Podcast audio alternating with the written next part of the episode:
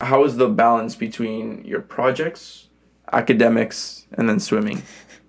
it always like kind of they always manage to mesh into like one another. If it's a if it's school and projects, it's like oh I can do a paper about my project, uh, and then kind of just a full circle there.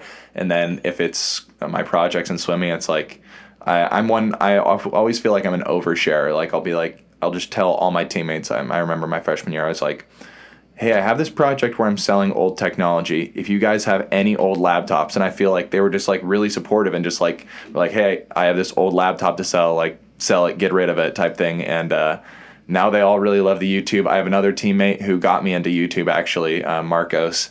And uh, now we have another YouTuber on our team, and so it's really it's it's fun doing like this this content loop and just sharing everything. Really, that's awesome how it ties together. And and you're right. I mean, I I don't know Marcos, but I have watched his YouTube as well.